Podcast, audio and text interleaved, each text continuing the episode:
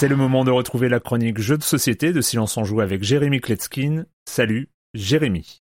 Salut Erwan. Paris, cette belle ville où je suis né, où j'ai passé mon adolescence. Cette ville me manque, j'habite à Tel Aviv depuis plus de 20 ans et le Covid n'a pas vraiment arrangé les choses. Quand j'ai entendu dire qu'il y avait plusieurs copies de disponibles au salon à Essen qui s'est déroulé il y a quelques semaines, comme j'ai pas pu y aller, j'ai demandé à un pote de me le ramener et la place dans les valises se négocie durement, croyez-moi. J'ai donc pu faire quelques parties de Paris et c'est le jeu dont on va parler aujourd'hui. On parle d'un gros jeu qui a été originellement kickstarté, il y a beaucoup beaucoup de matériel et puis il est somptueux. Le plateau c'est l'un des plus beaux que j'ai jamais vu, hein. il représente la place de l'étoile. Au centre on va assembler un arc de triomphe euh, en 3D. Puis tout autour, on va disposer six grands quartiers de Paris. Alors c'est pas très réaliste, mais c'est quand même euh, sympathique. Voilà, ces quartiers, c'est La Villette, euh, Belleville, Saint-Germain, Chaillot, Batignolles et Montmartre. Puis chaque joueur va recevoir un paravent en forme d'immeuble typique parisien. C'est là qu'ils stockeront leurs ressources, leur argent, ça reste secret pendant la partie. Ils jouent le rôle d'investisseurs immobiliers pendant la belle époque de 1900. Ils vont pouvoir acquérir les 36 immeubles disponibles sur le plateau, obtenir des ressources, du prestige pour ériger des bâtiments qui rapportent encore plus que les autres, ce sont les monuments. Il y en a 8 de disponibles et c'est très compliqué pour un joueur d'en construire plus d'un ou deux lors d'une partie. Au début, les joueurs vont recevoir un nombre limité de clés, ce qui va représenter le nombre d'immeubles qu'ils vont pouvoir acheter. Plus tard, ils vont pouvoir éventuellement récupérer une ou deux en utilisant des bonus, mais ça reste quand même important de bien les gérer. Et ce que j'adore dans ce jeu, c'est qu'on doit toujours anticiper. L'idée, c'est qu'on doit toujours poser d'abord une clé dans la banque centrale du quartier où on veut acheter un immeuble. On ne peut jamais acheter directement. Et donc les autres joueurs peuvent s'imaginer ce que vous avez envie de faire et agir en conséquence. Il est toujours possible de poser une clé sur l'arc de triomphe et donc de pouvoir acheter dans tout Paris, mais là, vous n'obtiendrez pas l'argent de la banque. manque À la fin, on va comptabiliser la présence des joueurs dans chaque quartier. Ils vont à chaque fois obtenir des points en fonction de leur position, premier, deuxième ou troisième. On additionne les points obtenus dans les six quartiers, puis quelques tuiles bonus et on a le score final. Les auteurs Wolfgang Kramer et Michael Kessling. L'illustrateur c'est Andreas Resch, il faut le noter, c'est très très beau. De 2 à 4 joueurs à partir de 12 ans pour des parties d'environ 2 heures. L'éditeur c'est Game Brewer. L'année n'est pas finie, mais je pense que je tiens mon Gotti. Et moi, je peux pas 100% promettre, mais je vais essayer de venir à Paris pour la 500e. Quand il vient à Paris, il n'a plus qu'un seul souci, c'est d'aller musarder dans tous les beaux quartiers de Paris.